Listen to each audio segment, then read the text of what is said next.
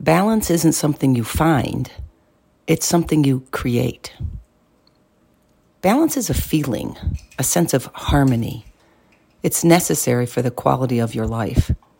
It can also be difficult to create balance in your life when you feel pulled in too many directions, with demands coming at you from every angle. The first step in creating balance is awareness. It's knowing when to hold on and when to let go, when to give and how to receive, when to stop overthinking and when to do something about it. It's loving, but setting boundaries. It's spending time with others, but also alone. It's doing for others, but also taking care of yourself. Balance is protecting your energy, motivation, and mood so that you never reach burnout. Be balanced.